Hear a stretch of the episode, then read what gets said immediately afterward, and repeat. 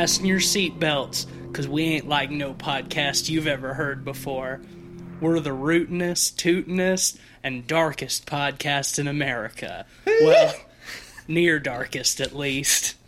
And me, well, I'm musty, I'm dusty, I'm crusty, and I'm about ready to bust. E. Matisse Van Rossum. Howdy, I'm Ben Sheets, and can you hear that? If you listen real quiet in the middle of the night, you can hear Tangerine Dream. I'm listening. well, hello. I'm Cleveland Mosier, and this is No Country for Very, Very, Very, Very Old Men.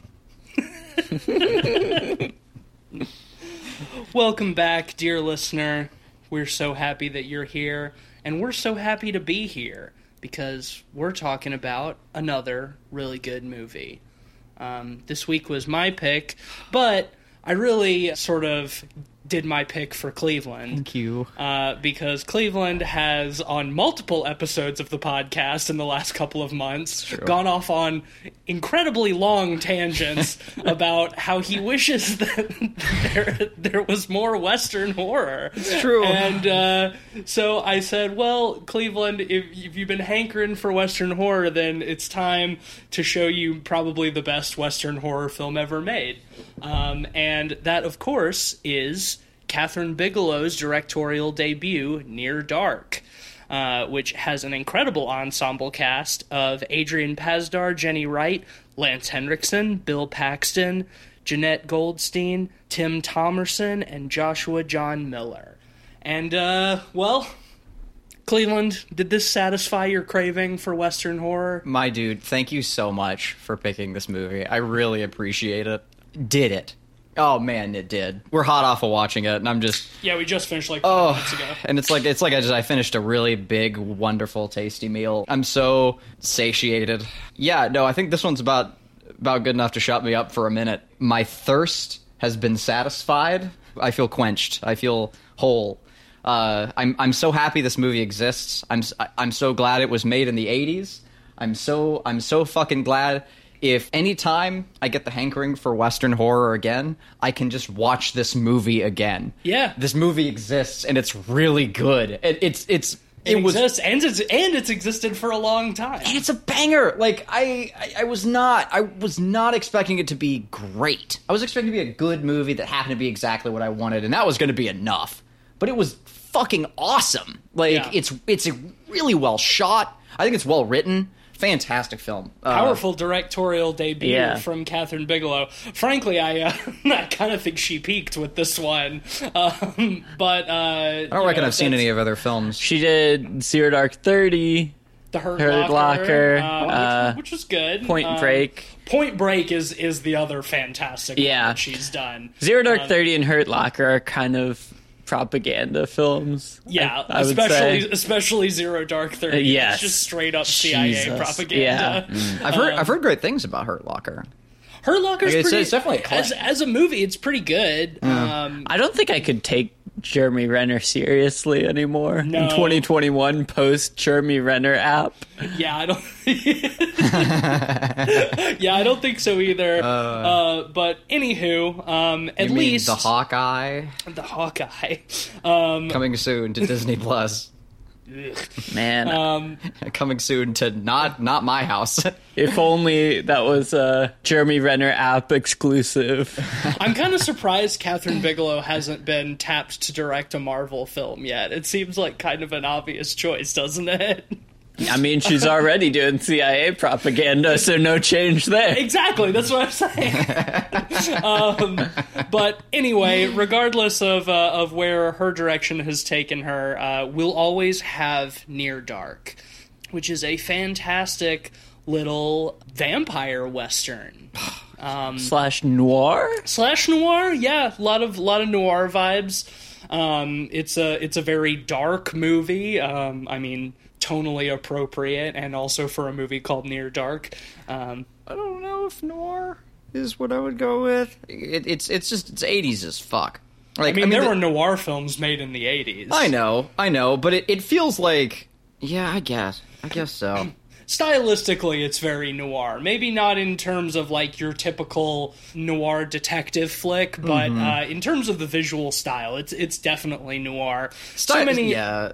So many of the sets are so are so like drenched in shadow with like really hot bright lights silhouetting people coming through the blinds like it's Would a- you use it's a- noir to describe Terminator? No. Because because no the things I see that I would consider noir in this movie, lighting wise, I see in Terminator as well. It's been a long time since i've seen the original terminator like the way that things are like bathed in shadow, the blue lights, the neon, like it's it's all. I, I you know. definitely see influence of the original Terminator in this. Uh, you know, I think James Cameron's influence is definitely visible here, extreme, um, especially in terms of tone and pacing. This well, movie is he, uh, he passed off like half his cast from Aliens uh, to Kathryn Bigelow for this movie. Basically, yeah. But uh, yeah, Jenette Goldstein, uh, Bill Paxton, Lance Henriksen, all in this movie, which is Even cool because Ben eyeballed uh, aliens On the uh, marquee. on the marquee Yeah. of the in one of the scenes. one of the yeah, I mean it's yeah. it's right about the same time. This came out, I think, a year after Aliens. Uh, Aliens came out in '86. This came out in '87. So, um, I mean, when they were shooting this, yeah, Aliens would have probably still been in theaters or, or nearabouts. Um, so that was a, a, fun little. Uh, a fun little nod. Of course, uh, Kathryn Bigelow and James Cameron were briefly married after this film. So, um, yeah, there's there's definitely uh, James Cameron influences on this thing for sure. James Cameron '80s James Cameron explosions. Oh yeah, Yeah. like like and that's another reason too and and again too like they're they're vampires like what's the line from terminator you know like they can't be stopped they just keep coming it's all very terminatory Mm-hmm. except they're wearing like cowboy clothes it rules man this movie fucking slaps as an elevator pitch it's perfect too what if um you encountered a an outlaw group of vampires. Mm. Vampire outlaws, really, in two words, is all you need, and it, it makes sense. You know, being out on the run, you know, not being able to to come out in daylight, like uh, the the vampire lifestyle already kind of matches that of being an outlaw anyway. Yeah, I mean, the West is really like such a perfect setting for a vampire flick. Like, I'm I'm kind of surprised that it wasn't really done before this, or at least uh, if it was, I I don't have any notable examples. But like, yeah, you know, vast stretches between towns, lots of people drifting, you know, all over the place uh, you know, easy to uh, sort of blend into the countryside. Like it's it's really the the perfect hunting ground for a group of vampires. Um, as a premise, it's great. Um, And I have to say, like, Near Dark has the coolest vampires of any movie, in my opinion. I'm, I can agree fully. yeah. um, you know, I think it's kind of a cliche, hot vampires or whatever, but this is the most effortlessly that's been done. I, feel like. I wholeheartedly agree, and I love vampires. I love vampire stuff. I'm a sucker for like that whole goth aesthetic. These vampires are like a different kind They're of hot. They're cool. They're like they're You like know? cru- they're like crusty. Yeah. like they're well, they're punk, you know, but like proper punk. outlaw punk. Yeah. Mm-hmm. Um, I know the the Lost Boys came out the same year as this, which is uh, interesting that that both films happened to uh, release at just about the same time. I actually haven't seen the Lost Boys, but I do Neither have I, but that's Dark. one that comes up a lot when you're frantically Google searching horror westerns. Yeah, well, I mean, it's a think it's I've done another more than it's, once. it's another one about like kind of a, a gang of outlaw like uh, vampires. Yeah, but it's Lost nowhere more- near as good as Near Dark. How as someone who's seen it, um, I feel like vampire movies come in kind of waves. We get a bunch at a time, and then just they fizzle nothing. out Yeah, for a while. Gets sick of 'em. Yeah, so that totally makes sense that they came out in the same year. Well, I, I like in this movie too that like the word vampire is never said once. They are vampires, isn't, is it? but then they never say vampire ever.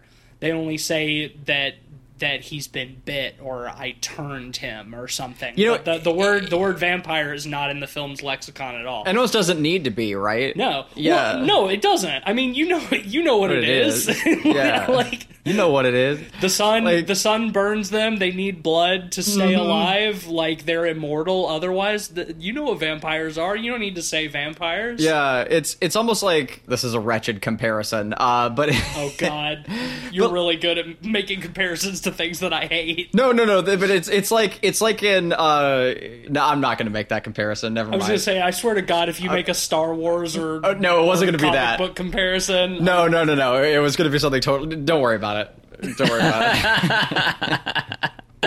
Oh man, what a bail! I'll, I'll, I'll, I'll yeah, I'll, uh, yeah, something not publicly, but it's pretty funny. that was like shooting a basketball and just whiffing it. We're gonna cut that. nope. I'm gonna listen to someone be mad. Um, but also, what I what I think is interesting in this movie too is that like they are vampires, but they don't have a lot of like the vampire hallmark. They don't have fangs. Um, they drink a lot of blood. Well, they do sometimes. There is the there is the one shot of uh, what's his, who's the really lively one who's always chewing the scenery. Uh, who, Bill Bill Paxton. Paxton. Bill Paxton. Uh, that's a young Bill Paxton. Yeah. Holy shit! I didn't realize. That's awesome. Yeah, Yeah. yeah, I guess so. Damn. Um, Who else can chew scenery like Bill Paxton? yeah. Holy shit. Um, A lot younger in that scene. Yeah. Sorry that I'm used to seeing him. Yeah, with Bill Paxton, the first shot we see of him when our protagonist is waking up, he's got fangs. no, he doesn't.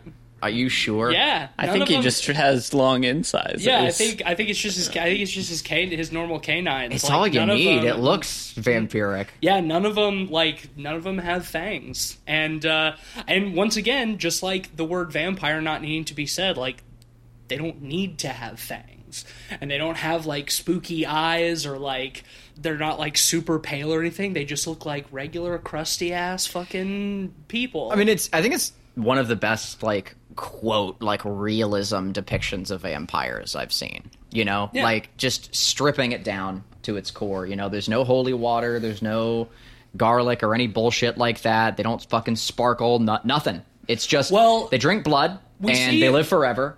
And sunlight bad, and that's it. We see at one point that um, Lance Henriksen's character has a revolver that has like a crucifix, a cross, like on the the the handle on the hilt. So um, Crosses definitely don't do anything. yeah, no, exactly. Yeah. Yeah. but once again, it's like you know they're vampires, but also they're kind of scary because they don't show any of the other, other hallmarks of vampires. In a lot of vampire movies, it's like. Why are you getting near that creepy person who's very obviously a vampire, like you dumb idiot? And this one's like they just look like normal people. Now I'm not sure when the graphic novels came out, but the show Preacher definitely has some uh is definitely paying some homage with uh I think those uh, graphic novels started in the late, in like the very late '90s, like mm-hmm. '98, '99. yeah, so even that would have been probably largely inspired cuz Cassidy's character on Preacher, the way that he hides the sunlight, the way like he kind of smokes you know, out in daylight, like it all looks very similar. Like I think there's a lot of uh, a lot of inspiration. Yeah, well, and going into stone. this movie, you know what you're getting, right? You know it's a vampire Yeah. movie. And so the discovery is not you discovering it's a vampire movie, it's watching the main character kind of discover what's going on. And one of the scenes I love is him trying to go back home the day after, you Yeah. know, he's been turned. And it's that night, and he's trying to eat a snack and just vomiting it up and you know a cop pulls him aside and kind of pities him enough to give him a few dollars to send him home Yep. and ultimately he just can't because you know he knows He's something's wrong yeah. He's too sick. Well, I love too, like right after he gets turned, when he's like sort of stumbling across the field, like towards his house, and you just see like him steaming, like as the sun is coming up, and you know at that point, like he he was just bit like 15 minutes before, so like it's kicking in already, and I love I love that scene too because like you see him sort of stumbling across the field from the distance, like you see his dad and his sister like watching him, and you see the fucking Winnebago coming from down the road, just like tearing down the highway, and then they just swing around, and you see somebody lean out the door like covered in blankets and just grab him and pull him into the Winnebago, and then he's just gone. Like I love that shit. It's so fucking cool. Mm-hmm. I also love the idea of just like vampires traveling around the country in a Winnebago. Although they ditched the they ditched the Winnebago pretty quick in this movie. I, I like that about it because they ditched the Winnebago and they Yeah, we they see them flipping the, cars a couple of times. Mhm, but they light the they light the Winnebago and like some things happen and they go to the bar and we're, we'll touch on the bar more in a bit. But uh, when they leave that place, like they just take one of the people's cars from the bar and they're out driving and like putting tape up on the windows like as the sun is coming up. Spray like painting, they're not yeah, spray painting the windows. Yeah, black. yeah, well, like it's uh, clear like- that they've been doing this so much that it's Yeah. just routine for them, almost mundane. but, but also like to play it like so close you know like so haphazard too. Just like Yeah. what if you run out of tape? Are you just going to like pull over in a blanket? You know what i mean? For like 12 hours? Like especially when like the the crime scene is like right behind them. It's so reckless. It's so like haphazard. And I adore that because one of the glamorous aspects of Outlaws is that they're so close to death, you know, and it's a They're living on cool- the edge Yeah, they're living on yeah. the the edge, and that these vampires are doing the same thing. They joke about playing Russian roulette. You know, like they've been alive so long that they have so little value for life, and not not just other lives, but their own. It works so well for hmm. for outlaw characters, you know, that are immortal. There's only like one thing that can kill them, and like they can pretty easily like just take their time a little bit more, be a little bit more cautious about it, and like be fed and in cover well before the sun comes up. But no, that's not their style. Like that's not their their way of life, you know? Like it's it's reckless. And it it it's so cool like that they're immortal characters and how little they value their immortality. I mean, when you've been alive for hundreds of years, you got to do something to keep the adrenaline going, right? Yeah, you yeah. Gotta, you got to live on the edge. You got to be close to death to be able to feel something. Exactly. and like even more so for them than like your your average outlaw character that already has that mentality too. It's the kind of genre crossover that I would pretty quickly just like sort into the pulp. You know, it's like Mm-hmm. okay, cowboy vampires, you know, robot cowboys, cowboys and aliens, exact, you know, Yeah. like kind of thing. I think it's You don't expect it to be well done. I think it's saved from being pulpy because like it's not set in like the old west, which like those those kinds of pulpy movies are are fun. Like I'm not saying that that that would be a bad thing, but like this film is set in present day for when it was released, like the late 80s. So like it's a western, but it's not like cowboys in the traditional sense of cowboys, you know. That keeps it a little bit more grounded, keeps it from being like too pulpy.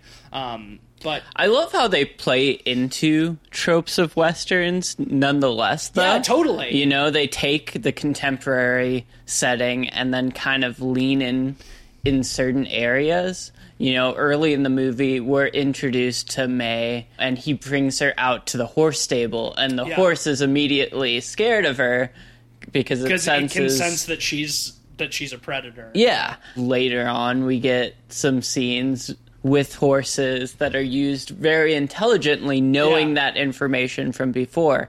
The bar scene is another great example of like horror tropes taken uh, and recontextualized in a really Yup. interesting way. then there's there's the shootout later at the bungalow. There's almost a, a sort of duel um, between uh, Caleb and, and Jesse towards the end too. But like, yeah, it's it's all it's like playing off all these typical tropes of westerns and then kind of subverting them with like a horror twist uh, and also like making them feel more more modern um, like uh, obviously the duel at the end doesn't really happen caleb just like runs off uh, because he doesn't have a gun and he knows that he's outmatched so uh, Well, yeah, all we needed was just a shot. right You exactly know, I just I all we needed was to see it. You know, like the stand Yeah, in- standoff in, like in that. the middle of the Mm. road and uh, Lance Henriksen's got his fucking uh, cowboy duster on. He's got his his six shooter. Caleb's wearing the cowboy hat, and he's got the the one spur that Bill Paxton gave him earlier. So And it's cool because the film still ends in a type of standoff.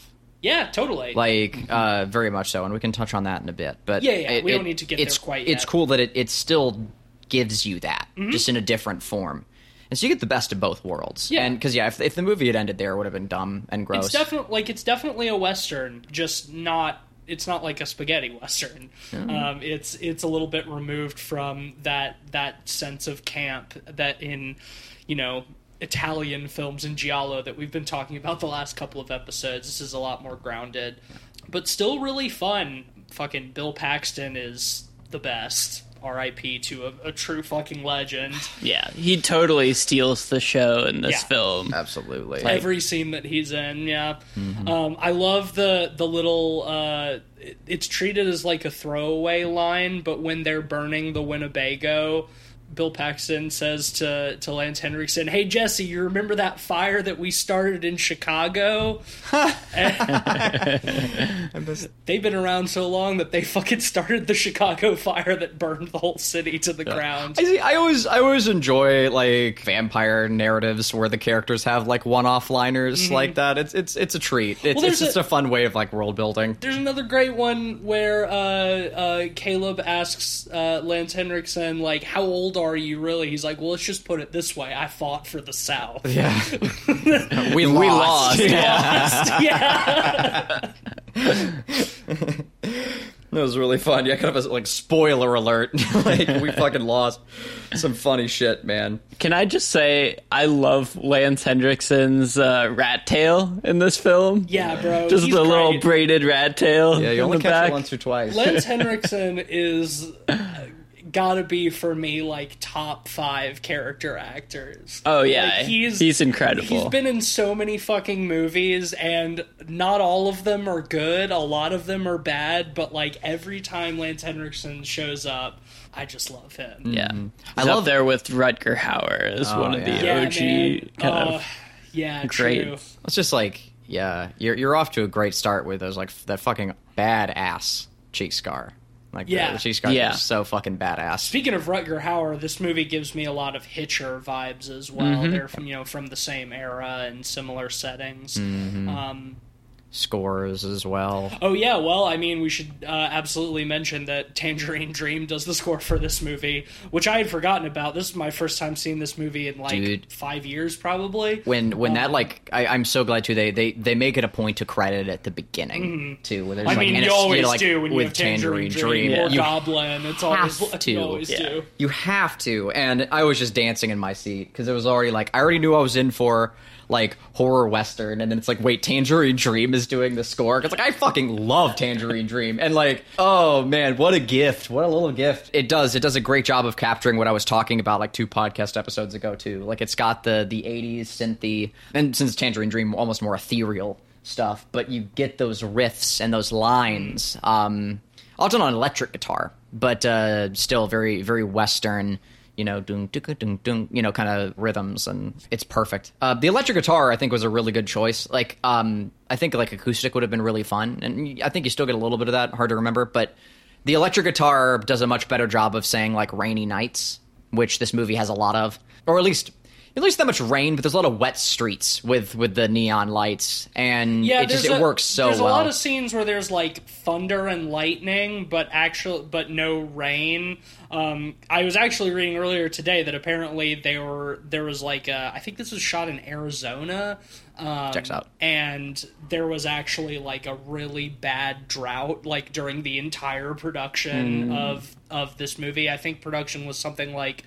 40 days and uh, it didn't rain at all during the entire production wow.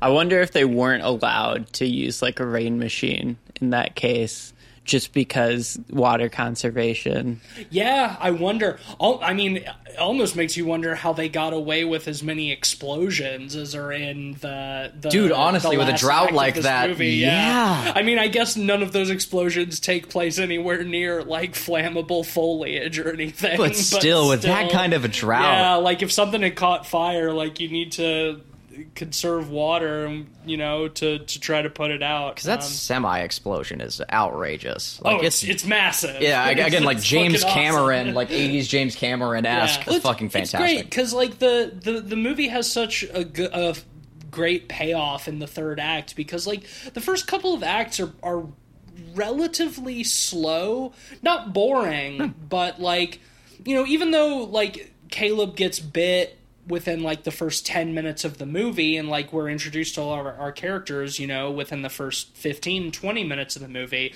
There's a long period of time of like caleb sort of coming to terms with his transformation and like fighting it and not wanting to kill but still having the hots for for Mae, um, you know, and there's there's a lot of kind of like sort of listless wandering in like the first half of the movie, but it pays off. Yeah, well, there's a lot of setups and payoffs in this Yeah. film, and I think you often see it with more confident, experienced directors, which is why it's all the more impressive that this is a debut f- feature, um, because you get so many things set up in the first 45 minutes or so. And to see them all get paid off pretty well. Yeah. You know, there's no unnecessary scenes in this movie. It's really tightly paced for the most part absolutely. um, from the Winnebago scene when Caleb's family sees him getting stripped away and that Mm. you know setting off the the drive of the film uh, to the horse being set up to the the big rig scene where you know Caleb is first My favorite example. being pushed to kill someone for the first time. Yeah, so I was mentioning that during the film. Before I dig into that usual spiel, I don't. I don't think like anything we've said so far, like what the movie is or whatever, is like uh, would would really hinder viewing of the film. But uh, I would. I would definitely. I would highly recommend this movie. You know, spoilers ahead, I guess. yeah, we've been kind of all over fair. the place. We've talked about things that happen at the end. Um, you know, Yeah, we've touched on Once it, once once again, it's a it's a thirty something, thirty five year old movie. Um, I don't. I don't think there's a drastic twist in this movie No. that's to be spoiled. So I don't think you have to worry about it too much. But regardless, if you want to go into it blind, it's a strong recommendation from the three Now's of a good us. time sure. too. But also, like, yeah, not the kind of film that I would I would feel particularly spoiled. No, I mean I think somebody could But- tell you the the whole story in a nutshell, Mm-hmm. and you would still have a great and you'd still get a lot out of watching it because But I it's not it's not about like the the narrative twist. It's just the execution of a of a good story. But I will say, in that respect, one of the big points of legitimate tension for me was figuring out whether or not the protagonist was going to stay a protagonist. I was pretty earnestly on the edge of my seat throughout most of the film, waiting to see. Do you think they were going to kill him off? No, I never thought. No, no, no. He was the protagonist. I didn't think they were going to kill him off, but whether or not he was going to like take a life, whether he was going to mm-hmm. like like take that step into to evil, you know, into becoming a vampire and committing, and not knowing whether he does or not dramatically changes like the the expectation. And for me, like I was very earnestly tense. It, it was cool. I was very torn because like part of me wanted to see him be good because that kind of rarely happens in vampire films and the like. Like our protagonist usually like succumbs to the the blood sucking part Yeah. fairly early on. At the very least, they find an alternative. So Which he kind of does. He Mae lets him drink from her at the beginning, yeah, and and so like a, a couple of times. and I but and I didn't know if like how long they were going to keep holding that out for. Yeah. yeah, it really did it for me in that respect. Like not not knowing, I was pretty pretty anxious about that in a good way. Oh, and the other side of that is. I'm also watching a horror movie and I want to see some kills. I want to see that vampire action. Yeah, So sure. I'm nervous for our character. Like, you know, like I, I, I want to see like maybe he won't take the plunge. Maybe he'll be like a good cowboy. But on the other hand, also I want that violence. I'm watching a horror movie. Like I'm I'm I'm excited, you know, for the the kill. That's why we're watching a vampire film. It was really good tension in that respect because Yeah. like, either way, I think the payoff would have been fun. But well, I love that. it's very gratifying for me. I love that they kind of like pull their punches until the bar scene. Like there are some kills before that, but they either happen off camera or we see like one of the one of the vampires like go in for somebody's neck and then it cuts. It doesn't like get really gory or anything. Like it's it's pretty it's pretty restrained until they they get to the point where Lance Henriksen is like either Caleb kills tonight or we're gonna kill him. Like we have to see if he's one of us or not. And they go to the bar, and then there's that scene is so prolonged and it's so violent too. And at that point, they don't pull any punches. There's no more death off camera or flinching away from it. And it's like that I think makes the the impact of that scene so much more effective because we've at, we as the viewer knowing that this is like a horror movie like a vampire movie have kind of been deprived of that up till then cuz that bar scene happens like fully halfway through the movie. Yeah, it feels like a turning point mm. of the film because the film kind of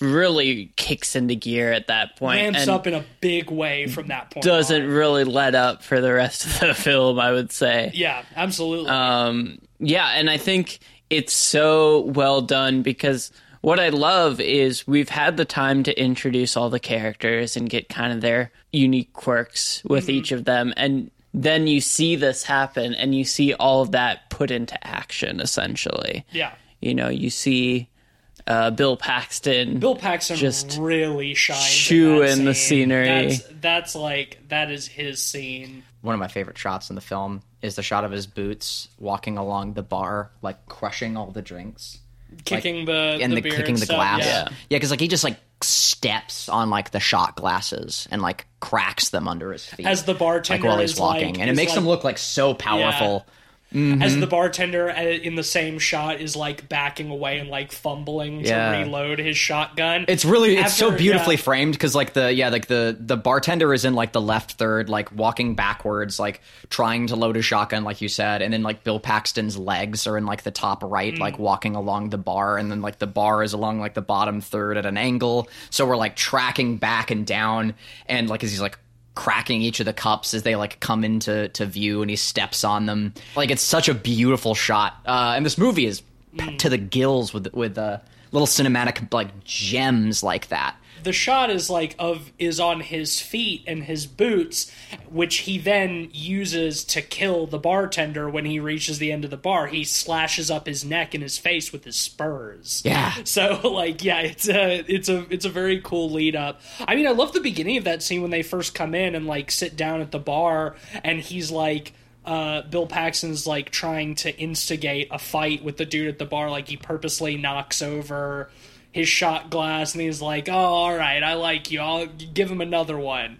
Now you gotta pay for that, and then he like takes it and drinks it, and then back spits forth it is in so his face. spits it in his Yeah. face. Yeah. and it's such like a um fun uh recovery when like he what does he do like he he dips his chin like in in the beer in the in the beer to win the guy back the- over because he's just like oh sorry well uh Did I ever tell you the one about Buffalo Bill? Bill yeah. that's right dips his chin in the beer and gets like the suds all in his chin. like he has a, like he has a sud it. beard, like he's an old prospector. So like he makes an old joke. He's like, "I like you, bartender. Get him another beer." And then he sips it. and He's like, and he's paying for it. Yeah. and then it's like the music drops again. It's so good. Like yeah, like the way like it. Uh, there's a little roller coaster of emotions there. It's so much fun. A lesser movie would have would have stopped. Like already the the Buffalo Bill bit is such a good way to end a dialogue like exchange. It's so funny. I love that. Uh, and he has him punch the protagonist, and it's very Fight Club. Yeah, Bill Paxton uses Caleb as like a shield to like when the guy's trying to fight him, like he's moving him around and like having him punch him. Trying to get a rise out of him. because he's trying to get Caleb so angry that he'll finally kill somebody. Which you know, once again, he doesn't. Like the the scene ends with the last guy like diving out the window, and they're like. He's yours. Go get him. Mm-hmm. Um, and you know he chases him for a little while and catches him, but he still won't. Uh, he's still unwilling to pull the trigger and and and kill. I love how that pays off though in the next scene. Well, yeah, because he lets the he lets the dude go, so that's how the cop. So the dude obviously goes to the cops. So they find them, and that instigates the the shootout at the uh, at the bungalow, which is another fucking awesome scene. Like that, that's fucking straight out of a western. Yeah, absolutely. And you know, I love the bar scene so much, Yeah. but the shootout scene is probably my favorite sequence in the film because it's so well shot. I love how, you know, you have the fully draped out room Hmm. that's just getting shot up and you see beams of light going through From the and holes, you know yeah. contextualizing these beams of light as dangers in themselves you know Yeah, they It's- they burn the the vampires where they touch them. that's that's one of the things that I think this movie does so well too. Especially a lot of more recent vampire movies, basically since the the advent of CG, I never feel like vampires like burning up in the sun is like painful. You know what I mean? So often it's it's done like they just they just sort of like evaporate or disintegrate or whatever like it's so quick but this movie like it really feels like the sun hurts Well, whoever Like- did their makeup did a great job of Yeah. like really emphasizing the charred, dry skin. Yeah. And uh, you know that is really elevated by just the general heat of the location. Mm-hmm. You know, it's a sweltering southern rural area and that just kind of pushes the heat even further. yeah it's the desert like i said earlier like it's a good hunting ground for vampires but also at the same time not a lot of shade in the daytime No, you know, and uh, I'm sure the cast all felt like vampires as well. Like there's that kind of a drought, you know, in the Arizona heat. Well, and also most of the shoots were at night too, so I'm sure they got pretty nocturnal during the, the production of the film.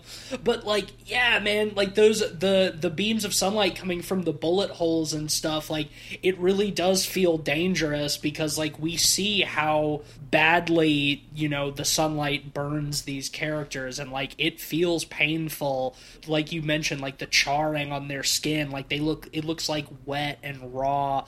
And, you know, Caleb kind of briefly wins them over by going for the for the van like he jumps out the window wrapped in a blanket and basically sets himself on fire to get to the van so he can crash it through the bungalow so they can all hop in and get out which is a fucking great scene true cowboy shit True, Yeah. truly. Yeah, and it's it. so strikingly shot. The image of Caleb running to the the van with a cloak that's just on fire Yeah. just sticks with me. Man, the the effect is so good too because like he's still burning like as he gets into the car. Like you can see like through the windshield of the van that like he's still on fire.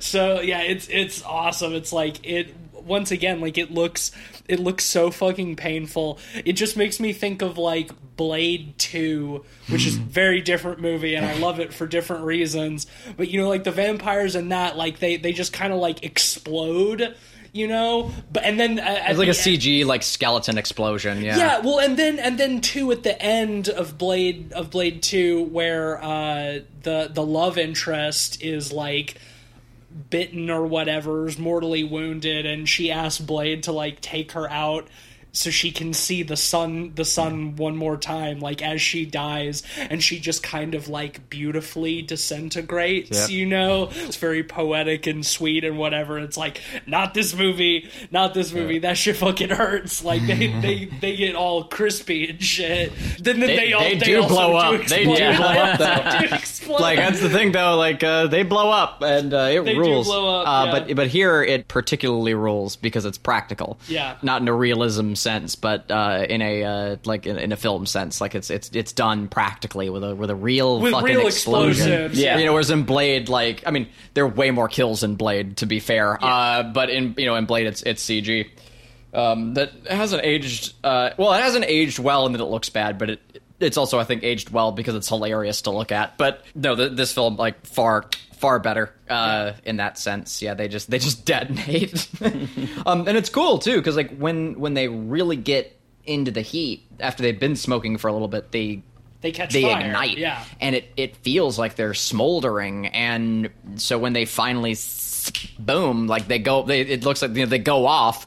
It works. Like uh, it, it does kind of feel like like a long fuse. Um, super cool and uh, it's not overdone because it's only at the, the really the very end of the movie you learn that they explode it's like the last scene pretty much so, yeah, and it, it's where scenes, it- it's where in the movie I'm I'm very happy with a person exploding. If, yeah, if it they had just kind of done it like been early weird. on, It would have yeah. been weird if it had if it had happened earlier, but like at that point in the movie, like it's really ramped up. Like we've gotten into like full action movie territory. It's climax, so it's yeah. like it's like yeah, okay, it's time for people to just explode. Why not? Yeah, you know? fuck it. We're here now. Yeah, Um, exactly. you know, but before that, it, it- it it does such a good job of pulling its punches and not getting like so heavy into like vampire fantasy. But you gotta have them blow up at the end. You know, that's Yeah, you got to end your movie with a bang. hell yeah. Literally. Yeah, Yeah. exactly. Um, now that we're well into spoilers, this is another thing I'd mentioned. I remember on the Forever Purge episode, and that is more good cowboys. I wanted, I wanted just a good cowboy character. I like that in movies. Now again, I'm uh, fairly progressive in the rest of it, but but still, goddamn it, I like a good cowboy. And like it's i modern movies often like have a need, and it's one I, I also agree with. Like like to depict cowboys as shitty, racist, whatever's, and it's like you can have a cowboy, you can you can do it. You know, like it's okay to have like a good cowboy character who you know is just a rancher. Those people do exist, and it, it is really cool to to get that in this character who's just a good old fashioned cowboy character um, who who cares in the right ways and um, doesn't want to take life. He doesn't want to take life. He he is he is pretty rapey at the beginning, I must say. Uh, when he first encounters Mae, when she's begging him to take her home because she knows the sun's coming up. He doesn't know what's going on yet. You know, he fucking stops the car in the middle of the road and takes the keys out and like puts them down his shirt and he's like, "You know, maybe I will take you home, but you got to kiss me first. And that's when she bites him. Now he has that coming. Yeah, and he Yeah. has he has that coming. He has that coming for He has sure. that coming. He's, he's Which is another reason too. Not, like he's certainly not a perfect character. No, and he wasn't. He wasn't even necessarily a character that like I related with that much. It was more just by like expectation for like the good of man to prevail. Yeah. and Well, that's the thing. He's not really like a heroic character or anything. He's just a guy. Like he, like you know, he does he does try to go out and save his sister at the end, and in that sense, like has a moment of heroism. But yeah, like he's just a dude. yeah, which Like, is he's I mean often like in, best in that in the standoff like in in the standoff like with with Jesse in the road there like he he does just sort of like take off running because Jesse's got a Well, gun So your best, I think, uh, often like your best hero characters are average people with like something great. Yeah. Or in this case, terrible thrust upon them, right? So like he's your average guy, and that's why like he has to learn how to become a hero. That's very George Campbell. Like like you have to, you know, like, he has to make a mistake and try and correct for it and the rest. But like no, I do like it, and you're you're absolutely right for bringing that up. Um, uh, at, at the beginning of the movie, like that's a that's a a fucking shitty thing to do, and that's putting it lightly. And Yeah. uh, him getting the ultimate comeuppance for it is excellent. yeah What I Um, love about it, though, is it really makes you uncertain about his trajectory throughout the film. Mm-hmm. You don't know if he's going to integrate with the vampires or if he's going to go in the path of being a heroic character. And the I vampires think- don't either. I yeah, well, the great turning point is after he saves all of them. Yeah. You know, they hole up in a different motel, and one of the vampires comes across his sister, yep and I think rediscovering his family kind of sets his path where you know otherwise he probably would have stayed with the vampires. Yeah, absolutely. Well, like that's the first moment of camaraderie that he has with all of them. Like they've all been mistrustful and like downright violent towards him up till this point except for Mae, you know, who's in love with him, but like he put his life at risk to save them in the shootout scene and so you get like this just these few minutes of where like hey you know what? Maybe you are one of us. You're all right kid you know? Bill paxton gives him one of his spurs. Like yeah you know you you've earned this. And it's like it does feel like at that moment he is part of the family. He's part of the group. But as you say just by happenstance they happen to be at the same motel where his his little sister and his dad are looking for him and that's the jolt to hit the remainder of his humanity. And it's also because they try to kill his sister and, and his dad too. It's well, see, it was perfect because for those who haven't seen the film, one of the outlaw vampires is a child. yeah Um, he was like, or is is in a child's body yeah, he's like eight to ten, and it's implied that he's probably the oldest, Oldest out one. Mm-hmm. of all of them because they all call him old man yeah, which is great, and uh, which has been done before but uh, uh, plenty of times. still um, always a fun trope Indeed, and uh, let the right one in. know? Yeah, uh, totally. that's a good example. But uh, he's the one. He's walking out and about. So he's the one who, who, you know, essentially looks like a child or is a child, depending. Not a debate I really want to have. And uh, he's he's walking about, and we see the the little sister who's about the same age Mm-hmm. um, at the the drink can. Uh, or vending, vending machine, machine, yeah. drink can machine, whatever. She's at the vending machine. It's not Um, wrong. and- it is a drink can machine. I'm gonna be real. I did not realize it was the sister because the the happenstance for me like Mm. didn't click. I was already mortified because like oh my god, this character has like already made it clear that like he feels kind of isolated. Like the vampire like Yeah. kid is like already made it fe- clear that he feels like isolated and lo- and lonely. Oh God, is he gonna like kill this kid? Like the, the tension was was very high for me already, Well, and like it's, him bringing worse. her back It's worse than that because and like being so predatory about it was. Well, yeah, like, that's the thing. He wants he wants to turn her, so Yeah. he has a companion because he knows that the only in in his body the only real companionship he can ever have is from another child. Because even though the other vampires call him old man, they still treat him like a child. Like Jenette Goldstein's character, like when he comes in and like sits down with her at the TV, she's like, "You look at me when I'm talking to you," you know, like she talks to him like a kid. So it's like extra skeezy because he's not trying to kill Caleb's sister. He wants to turn her so he can like have another child vampire. It's so which fucked up and yeah, horrifying. Like, Yeah. c- the implications of that are are really nightmarish because like as he himself says like he has the mind of an adult and the body of a child so like, Not great. his his fixation on like this 8-year-old girl is is very unwholesome very and Yeah. yeah. mortifying and so when the brother comes in and she hugs him. I was i was like met with like so much relief when, at that realization that oh my god you know like it's the sister. Okay. Right. Of course it is. Of course it's the sister.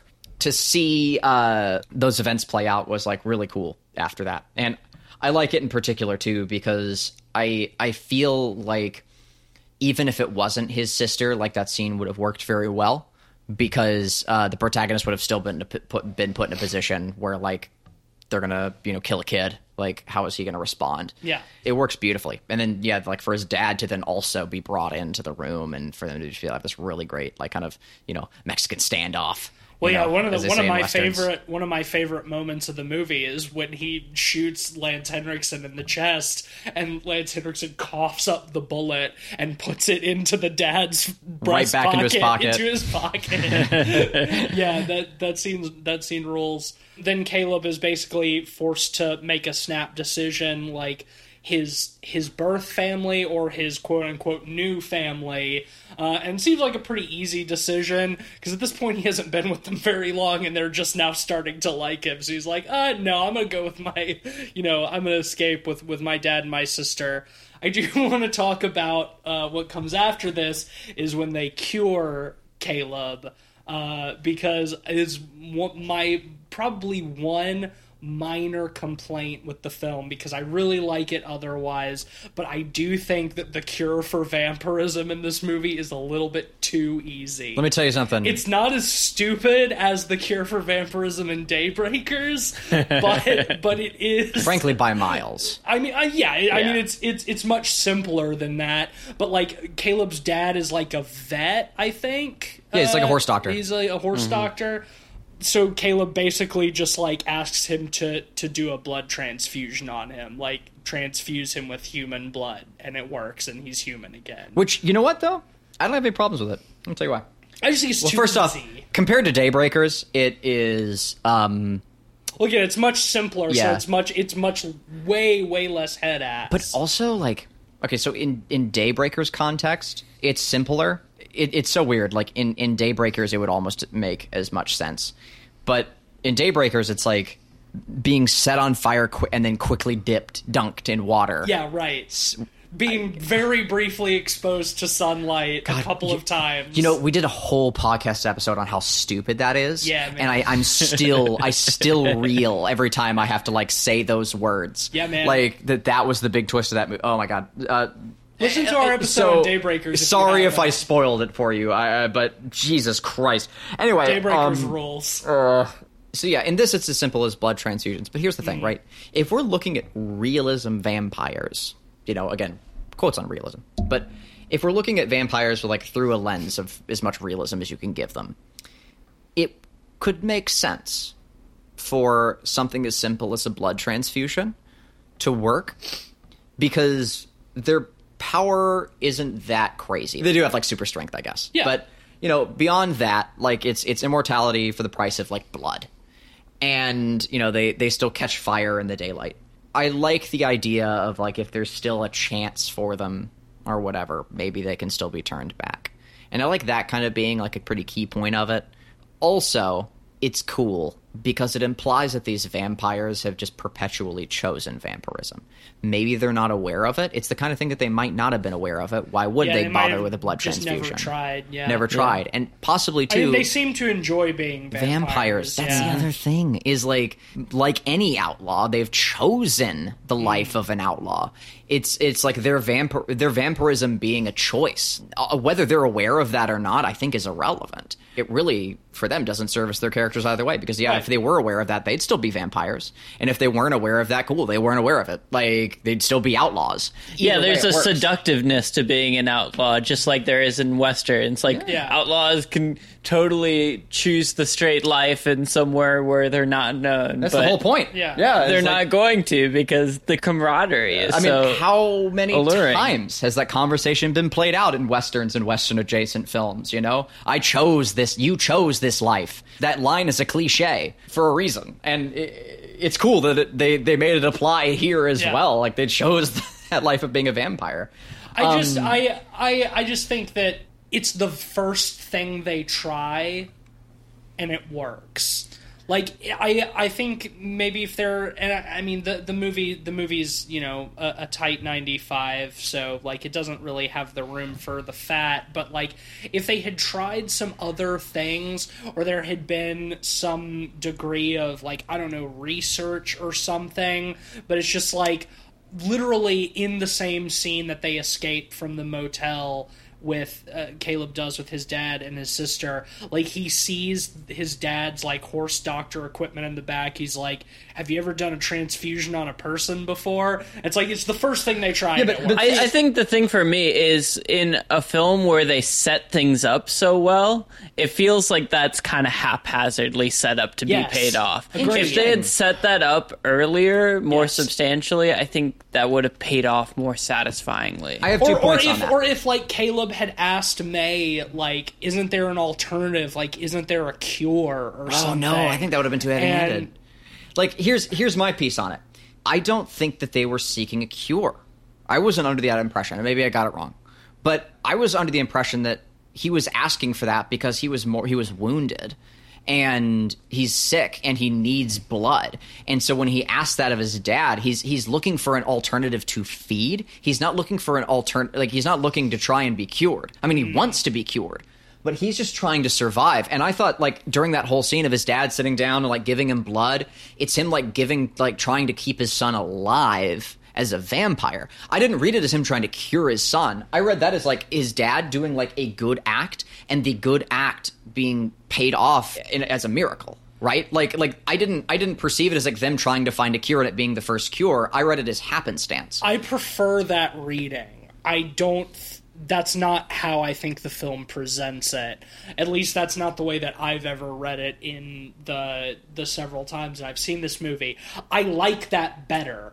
I think that if the film leaned into that a little bit more, made that a little bit more explicit, like that is Because like the way he's like that's the goal. he's like writhing around in the van like uh and and when his dad is like giving him the blood and etc like it it's the same as early on in the film when he's he's thirsting and during all that sequence i didn't th- his, his i didn't think his dad was trying to trying to find a cure they never use that word they never say anything like that and Well, no, because what we it do cuts from one scene to from Right. them. They, we cut past the conversation that they for sure had.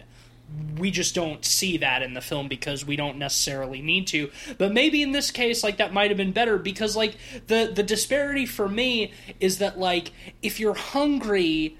You don't think about injecting something into your veins. If you're hungry, you're trying to consume it. So, like, that's why I don't read it as like an alternative to feeding. Like, he's asking for blood to be transfused, for his blood to be taken out and new blood to be put in. Like, he's not. Well, particularly the new blood put in. Like, like here's the, well, he, he's not looking for alternative. For, he's looking for an alternative for killing because that's what he's been doing this entire film. That's that's Sure. why that reads to me, right? Like his his his whole thing is like he won't kill. He's he's gone so far out of his way. Like, But when he's um, but when he's fed before, like Mae just cut her wrist and held it to his mouth. So like, why wouldn't he ask that of his dad instead of if that was the case? Like if he's looking for to be to be fed so he can heal, like why doesn't he just ask like, hey, let me please. I know it's it's weird. Let me, but I need to drink some of your blood rather than transfuse my blood with your blood. couple of reasons for that. One, the only time we've seen him do that is with Mae, the girlfriend character, and it's super sexual. It is sexual. Weird to have the character do that with his dad. Uh, the same The as fact Mae. that it's Also, sexual like like the blood transfusion feels- thing makes it. And two, they set up that his dad's a horse doctor early on.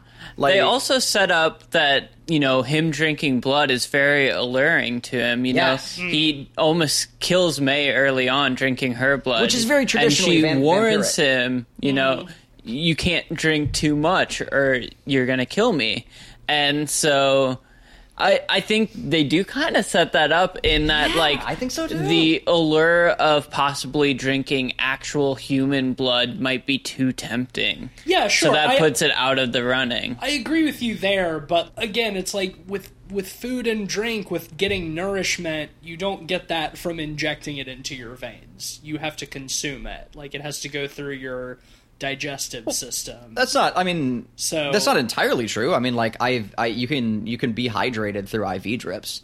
Like Yeah, you sure. can you can gain like like some nutrition like through that. Like you can get enough to like get by, and that's what he's doing. He's ailing, and his dad, you know, he's trying to find a way to to get by. So I think it works to the degree where like I again I, I was confused when the sun fell on him and he was fine, and he was confused too, which I liked. And again, it's not overbaked. No, I can see it not working. No, like I, I can see it kind of like feeling not feeling earned. Yeah, I I, I think that's that's yeah. fine. Let's uh, touch on one other scene to do with his his like sort of long term redemption, and that's early on. Uh, the first time Mae tries to take him out to see if he's capable of, of, of the kill, right? And that's where they uh, they hitchhike um, on a trucker's uh, rig, and our protagonist is is struggling to commit, and so he starts making conversation. Uh, you know, as Mae is sort of behind him, kind of egging him on, mostly with body language. Uh, and so the, the trucker starts talking about how to drive stick on a truck and like how to accelerate specifically. Because he's showing off. It, it feels organic. I just certainly didn't think anything would come of it. The way like he's changing gears and like joking about it. And he's he's fun. And it, it's great too because it, it characterizes the truck driver. It which really helps like with our, our protagonist's sympathy for not wanting to commit. The way he looks so ill is wonderful. It's the same sort of expression like that our protagonist in uh, in raw has when she's like looking at the finger Syrup episode on that for like that same sort of like breakdown where like it's it's almost sexual, you know, and like there's that degree of guilt in it, it that's that's really horrifying and and moving, you know. So he he gets sick and he has to he has to leave the car, but it, you know his through his hesitation there like brings out the the scene where the truck driver talks about changing gears. So to then have a scene later on where our protagonist like is once again in a truck through happenstance when Bill Paxton is like on the hood of the truck like ripping bits out of the engine like and our character Yeah. has to accelerate. One of the things the truck driver said was like uh, if if you like you jackknife, you know, like the the front hits the back, you know, and no more truck driver, you Yeah. know, like and so like he intentionally jackknifes the truck and leaps out. Yup. It's Yep. so cool. So like his his hesitation bought him that. You know, like which which also was a heroic act. You know, it was a good thing that uh to Yeah. to do. I really love the setup and payoff for that. They they do it really interestingly too because they have sort of Chekhov's horse in that like the horse is used to sense vampires. And then he goes right off of the horse into the big rig which also gets paid off immediately which is great. It's really well done. Mm. The scene where bill paxton is on the hood just ripping stuff out is so iconic Yeah. Well, I mean, he's been he's been hit by the truck at this point, so he's like missing half of his face, and he just too. keeps coming again. Yeah. How Terminator-y, like, right? punching through the hood of he the truck, just ripping stopped. out. He can't be reasoned Yeah. with. Like it's great. Yeah. And then after the the explosion, we see his uh his spur hit the ground. Bing. Yeah, Oh, perfect. awesome. perfect Um, scene. I mean, honestly, you Yeah. can't do better than that. Like, I love it too because, like, uh, when they're kind of standing off uh, and the the truck comes up from the distance, like, I love it too because, like, our, our protagonist gets on the gets on the truck and uh, Bill Paxton shoots the truck driver through the head. He's like, "Ooh, got him in one," you know, or something like that. It's like, it's so much fun. And frankly, yeah, like just iconically '80s with like it's just it's all lit with you know blue, bright blue lights and smoke, and the, the there's a there's a there's a green neon sign on one of the buildings and like it's just shimmering like on the uh, wet asphalt. Like it looks so good. It looks so fucking good and it's all practical lighting. There's another great scene like that where uh, Mae and the protagonist are uh, sitting outside the hotel talking and there's like this wonderful like blue neon strip that that goes down the roof of the motel that they're at and it again just cuts this like really nice angle through the back of the composition and lights them from behind and it's just it's such a pretty movie about that. Liberal use of smoke machines as well. Hell yeah, can't get too much of that. you really can't Um, I love the uh, just to wrap up the the final standoff between Caleb and Jesse at the end, uh, sort of mirroring their their aborted standoff previously. But at this point, the sun is is fully up. Uh, they've blacked out the car windows as best they can, but not very effectively. And it's it's very much just like a game of chicken, where like Jesse's gunning the car at Caleb and his sister in the middle of the road, but the sun beats him, and uh, and they they catch fire and explode before the before the car hits uh, hits Jesse and, and his sister. Or The hits film- Caleb and his sister. that the, the, that that sequence I think is really saved in the edit. They do a really good job of not really showing you how close they're getting, Yeah. so they can focus on like those close up shots of the characters to really ramp ratchet the tension up. Well, I- also keeps- too like it keeps cutting. It keeps cutting back to like Jesse's hands, like gripping on the steering wheel, like as they're flame. as they're burning, and, and his eyes and his behind, eyes, like yeah, in the darkness. It looks so good. Yeah, Of course, the car that they're driving is like so quintessentially 80s. It's a fucking station wagon. yeah. It's The like a brown wood, it's like a wood brown wood panel station wagon. Like, you, oh, you you can't do better than that. And Like, then, and then they blow that up too, just like the the big rig. Yeah. Uh, it's awesome. It, Yeah. It's fantastic. Uh, there, I did notice there's one shot where uh, it's a, it's when the, the the kid vampire when he um when he's uh, he's on fire before he explodes. That was like the one instance where I could tell that like the the flames the the only instance where I could tell that the flames were superimposed. Yeah, But kind even- of composited in. yeah, Exactly. but Um, even so, they're they're really well done. Like uh, Well, I think what saves it too is again the incredible makeup work because you almost buy Yeah. it even with the shortcomings of that, just skin is being because the skin underneath looks so fucking good. yeah. No, you're absolutely right about that. And and two, like the one thing that often like really draws the eye to composited flames is that they don't move in tandem with the figure. Very often, like they're not going in the direction that the wind would be blowing or matching like the movements of the character like so well.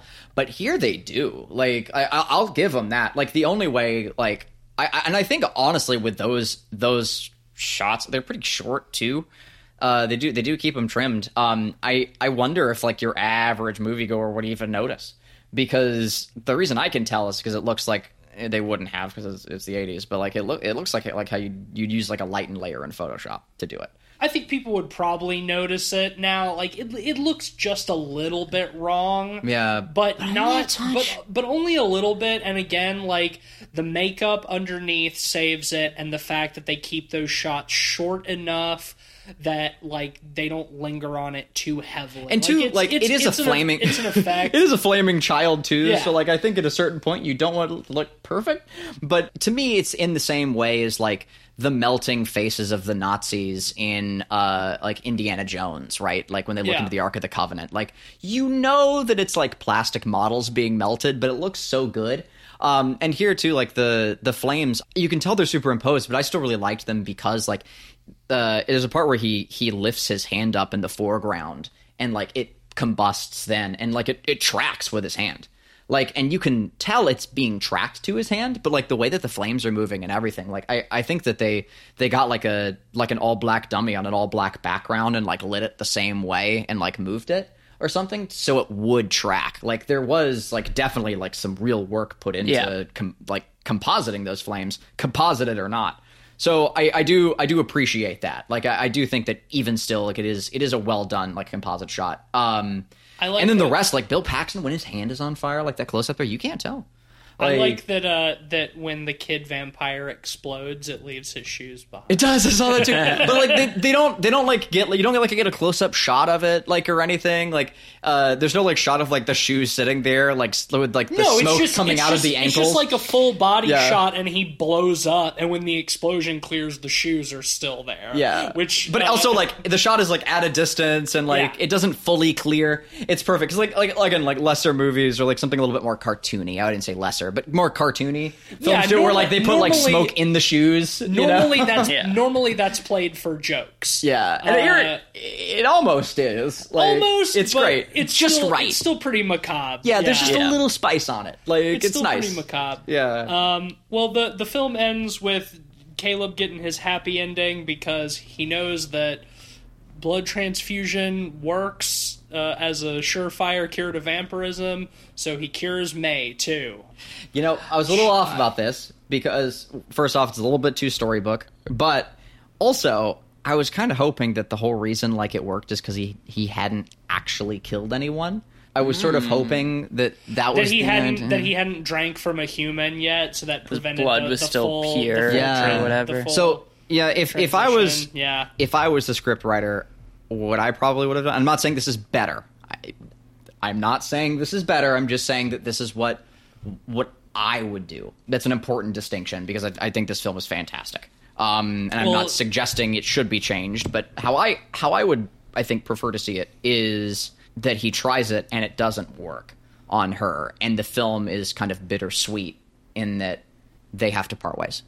You know, again, and that you know she goes off into the into the dark I or agree. whatever. I think that also would have been better. See, Yeah. I get to have a Cleveland moment now and make a reference to a show that only I like, and uh, say that in uh, Supernatural, if, you, uh, if if you get turned into a vampire, you can be cured if you don't drink blood. Once you once you drink a human's blood, then you're you're a vampire forever. Oh, they actually do that on Supernatural. Yeah. Oh, good because Yeah, I like so- that. Like that's a that's a neat idea.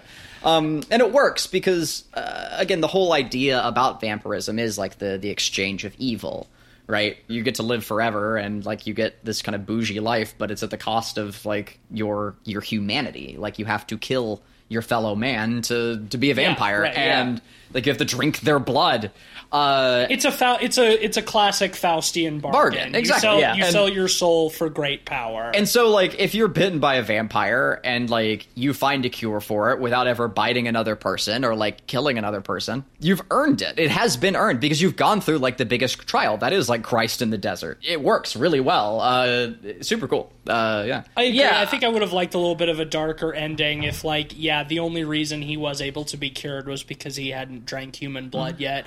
He had only drank he'd only drunk from Mae, who was a vampire, and then you know they try the cure on her and it doesn't work and she dies or something. Like she she gets burned up and. and I think a more tragic ending would have been nice, but I will defend the ending they have a little bit. Go for it. I think the final shot they have is really nice in that it's so nice they freeze frame. yeah, it's. Caleb and Mae embracing, but more importantly, it's Mae putting her mouth up to his neck. Mm, and it's true. recontextualizing that. In before, you know, that's a more dangerous gesture, and that's the gesture that turned him in the first place. And to bring that up again in a different light Yeah. is really striking and really brings everything full circle. I feel. Well, I like that she's. I like that she says too, like right before the end, like she says, she says, "I'm afraid." That is uh, a, a nice little bit of like, I don't, I don't know if realism's the right word, but it, it keeps it from being too saccharine of an ending. That being said, it's still a little too storybook for my opinion, but you know, Here's the thing, too. Considering like when this was made, that is the kind of thing that I do wonder if like production, you know, would have would have had a hand in as well. I'm not saying they Could did, be. but it's the kind of thing like there there was an expectation for that kind of ending in the 80s, like and up through the 90s. it's possible. Like, and even still, it's an expectation that it has to be kind of like fought for a little bit. And also, in Western tradition, guy gets the girl. You know what I mean? Like, there there is also that is element, so This it is does true. fit for that respect too. So true. yeah, I, I find it hard to fault um in any way, which is why like I, I did preface like six times by saying like it's not like I would probably want to end the movie, but like I don't think it's it's it's a poor way or It's a wrong fu- way to it's a end. fu- it. I think it ending. bookends it well. It's you not- know, it doesn't it wraps it. Yeah, it wraps it up well. Especially she turned him, he unturns her. You know, Yeah. there's kind of a. It's not an comes- A24 it ending. comes full circle. um, all right, and that's well, okay. let's uh, let's rate this thing. Yeah. Um, Cleveland, I already know what your rating is, but you can go first. No, I'm gonna have to give it a five. I'm no surprise there. I'm uh, just once again I'm over the moon and excited that uh, this movie exists and that I I got to see it and share it with y'all for the first time. And thank you for picking it, Tease. Yeah, you're welcome. Um, yeah, see everything I knew, else. I, I knew you'd like it. Hell yeah, see everything else I said on this episode for why. Ben, what about you? Uh, yeehaw! This is an incredible movie. Um, I really love this film quite a bit. There's a few very minor things, but for the most part, this is an incredibly paced film, incredibly acted, really well put together. This is a strong four and a half out of five. Though on a good day, I could be persuaded to a five. I'm going to give it a four and a half, though. Solid. I'm glad you did because I didn't want to be the one stinker on the episode. Um, and and it's, it's barely it's barely even a stinker. Um, I think this is an incredible film as well. I think that it is um, at least for all the ones that I have seen, hands down the best Western horror ever made. One of the the best vampire films ever made too. I think. Again, I have some problems with the convenience of the cure and sort of like the storybook ending, and that hurts it for me just ever so slightly. Um, enough to, I, I think uh, it does hurt it enough to keep it from a perfect score for me, but just barely. So it's going to be a strong four and a half out of five for me as well. I think that's really Um, solid, you know? Like and and two like I I wouldn't have felt bad if Ben had also given it a 5 or whatever, right? Like like Golden if Ben, Pods if Ben had given it a five, I probably would have acquiesced and No, no. well. like, but, like the thing the thing about golden pods, right? Is like they're special because like all of us come together, you know. Yeah, and like if we do it every fucking time, it's not it's not special. Yeah. And like we we don't. I mean, like God, when was our last golden pod? You know, it's been a minute. It's been a minute. So yeah. that's fair. Like uh, that's totally fine and fair. Yeah, But, and the uh, thing is, like, this is a film that on the right day can hit me at a five. For sure, Like, for sure, for sure. It is definitely up there. And I will even say it's the best in the horror western genre. Yeah, totally. I, I'd certainly prefer it to um, Dusk Till Dawn. Which Oh, is a yeah, fine, which is a fine too. movie. I, I, have Me no, too. I have no quarrel with Dusk Till Dawn, but it, this is a better like horror horror western vampire film. Well, for that see, this matter. this movie paved the way for things like From Dusk Till Dawn. Yeah, it's true. This and The Lost Boys did, I think, had had pretty huge influences on From Dusk Till Dawn. Mm. Um, but I mean, also like.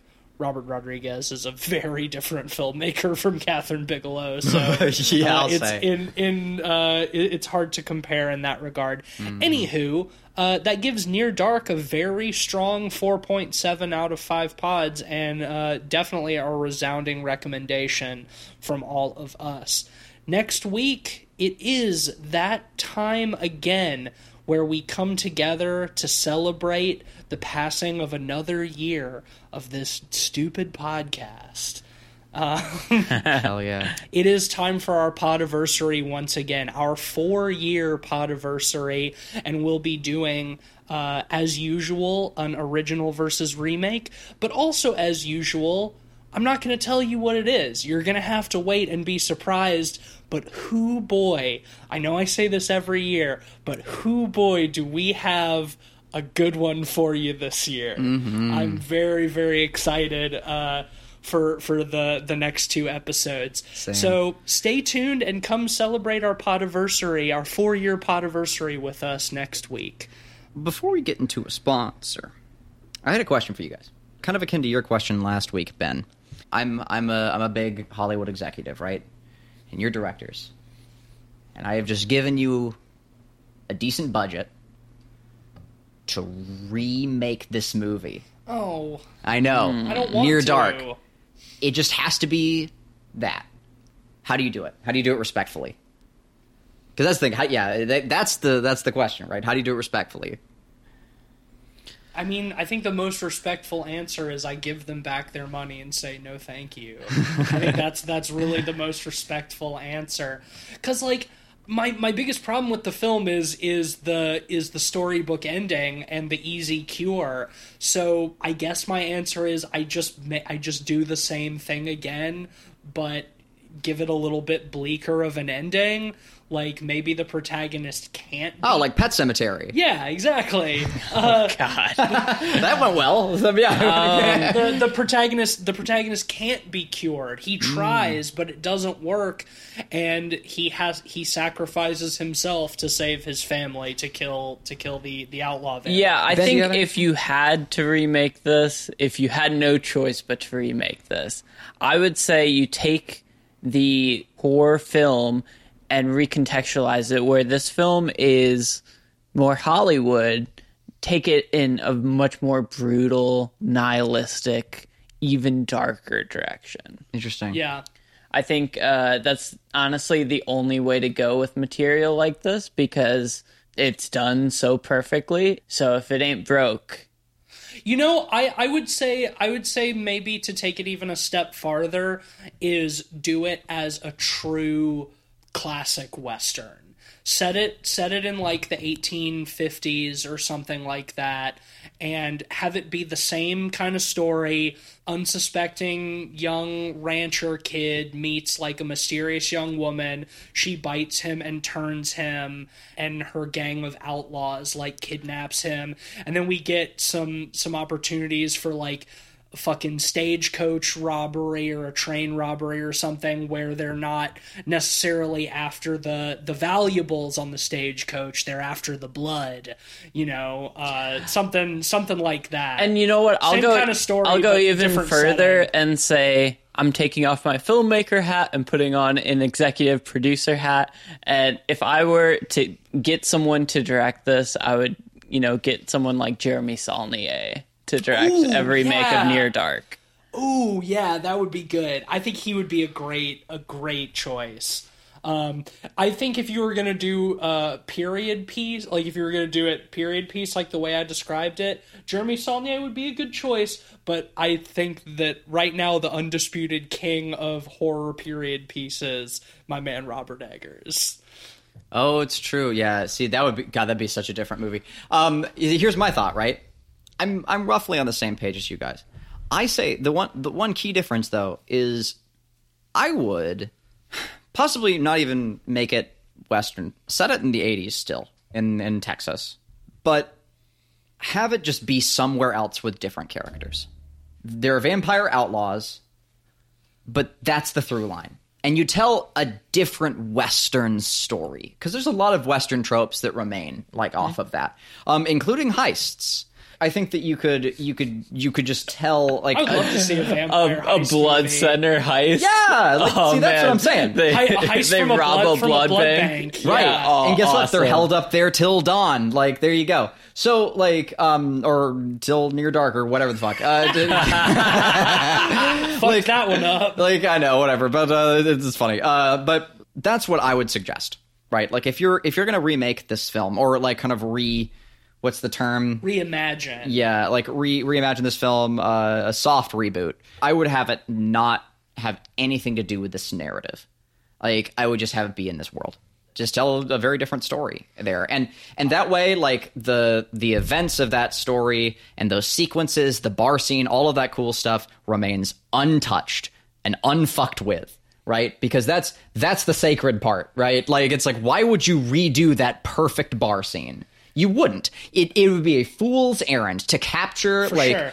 to mm-hmm. capture bill paxton and like the lighting like on like like that era of camera and like all the rest of it it just it's it's stupid like it's Well, a it's a dumb see, idea but like if you do a completely different kind of western style scene it's safe and it's here's, okay Here's the thing, though. You you brought this to us saying like if we were given money by a studio to explicitly remake Near Dark. I agree with you in principle to just do something totally different in the same vein. At that point, just call it something different. Have it be its own original IP. Yeah, don't have it have that inspired baggage. By, inspired by Near Dark. Well, I think largely like I would I would because it's more it would it's the kind of thing that's more likely to actually be greenlit because there's like a pre-established franchise. Of course. I mean that well yeah, there's a pre-established title. That being said, like if we're if we're remaking Near Dark, then I think it's important to as disrespectful as it is to remake this movie, like there has to be some through line. There has to be some connective tissue other than just the title. Mm-hmm. Like at that point if you're not going to do that if you're going to do something different in the same vein then keeping the same title is just a cynical branding thing and i reject and i reject that to begin with I as well. I think that the the the through line would be the world. Right? Would be like the lighting but the be world the- but the world is our world the world is is is like the Yeah, real but there's a, like the there the aesthetic is very pure. And that's what I mean. Is like I think if you captured that, like you would you would still be like carrying through with the heart of this film. honestly, I would be much more excited if they remade Near Dark as a video game. I think. Oh, I'd play the shit out of that. Yeah. Because if they're changing mediums, then I'm less concerned about them retreading previous Shit, territory. a near dark video game. Van- like yeah, playing as like a vampire like outlaw, like yes, please. Yeah. Like, yeah, dude. Like that sounds super fun. anyway let's do our sponsor Yeah. and wrap this shit up Enough of that. point is is don't remake near dark this movie exists Unless you're making a video game. yeah, I guess. I personally wouldn't mind spending more time in this world, but uh, I guess I could just watch the movie again. All right, this episode of Pod People is brought to you by an old friend of the show, Pepperoni Pete. Pepperoni Pete. He's got the meat. He's Pepperoni Pete. Were we talking about earlier? Pizza feats. Does Pepperoni Pete have the pizza feats? Off the podcast, yes, when we were we were listening to a Fleet Foxes record, and I and I thought that he said. Uh, um, pizza feats. Yeah, I thought you said pizza feets uh, stuck in your teeth. In your teeth. I don't know what the actual line it, lyric is. It's off their last album, but It's a piece of wheat in your teeth. God, that makes so much more sense than pizza feet in your teeth. Yes. but that's what I heard. I heard pizza feet in your teeth, uh, which is a terrible, terrible. But thing to think Pepperoni. Pete has those. he he does, and it is a feat that he has the pepperonis. It's a feat of meat. Those meats in your Pete, in your teeth. Pepperoni Pete. Thanks, Pepperoni Pete. just keep on being you. All right, that'll bring us to the end of this week's episode. If you like the show, the best way to support us is to head over to Apple Podcasts and leave us a five star rating and a review. And hey, next week it's our birthday. Give us a birthday present. Give us a five star rating. Or an even better birthday present, go over to patreon.com. That's right. Subscribe to our Patreon at patreon.com slash podpeoplepod. And if you don't, I'll cry And Cleveland will cry. on on the podcast publicly. Open weeping tears. That'll be the whole episode. And it'll be your fault. That'll be the whole episode. It's just an hour. It's just an hour of Cleveland crying because nobody loves us. Uh, well, that's not true. Some people do love us, and we're going to give them a shout out right now. Our honorary pod boys, Sam Simon, Sarah Morris. We know they love us, and we love you guys in turn. Um, and you can join their ranks at patreon.com slash podpeoplepod. Uh, you can also follow us on Twitter at podpeoplepod and at letterboxd.com slash, you guessed it, podpeoplepod. Pod. That's where that's where everything is. Wow. Um, Such good SEO. Look at Yeah, that. Look exactly, at us go. exactly. Uh, and on Letterboxd, you'll find a list of all the films we've talked about on the show with our average ratings and links to those reviews. So check that out. Uh, follow me on Twitter at some spooky snake. I'm on Twitter at Mr. Sheets. And I'm occasionally tweeting for Light Arc Studios. We further putting out progress on It Stares Back. As we further putting it out. Here we, we're putting further puttins uh, with, with the puttin, uh, and it's coming out. Uh, um, uh, you can you can check us out on our uh, website lightarc, lightarcstudio.com, and uh, if if you would like, you can join our Discord. And uh, check out what's uh, all the, the latest things we're putting out for It Stares Back. Uh, latest chapter being The Drowned Queen. Um, uh, you can find It Stares Back on Steam, and uh, you should. It's it's a super fun game. Uh, and you can also find my work via DreadXP. I'm right now doing some fun work, helping with with the puppets on uh, my friendly neighborhood. Uh, go go and wish list it. It uh, is if you, if you like Sesame uh, Street esque things, um, uh, uh, meeting horror. I, I, I, I lawsuit.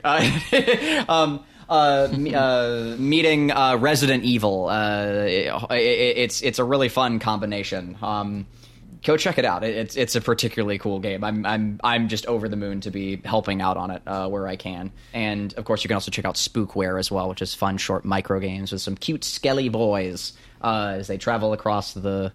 The, the land of uh, I think it's like post Mordia or something funny. Um, uh, playing mini games. Uh, yeah, just check out Dread XP. They've got some really rad stuff going on right now. That's it from me. All right, y'all. Thank you for listening, partners. We appreciate you. And until next time, buckle up your, your chaps and saddle up your boots and horses. Hor- horsey.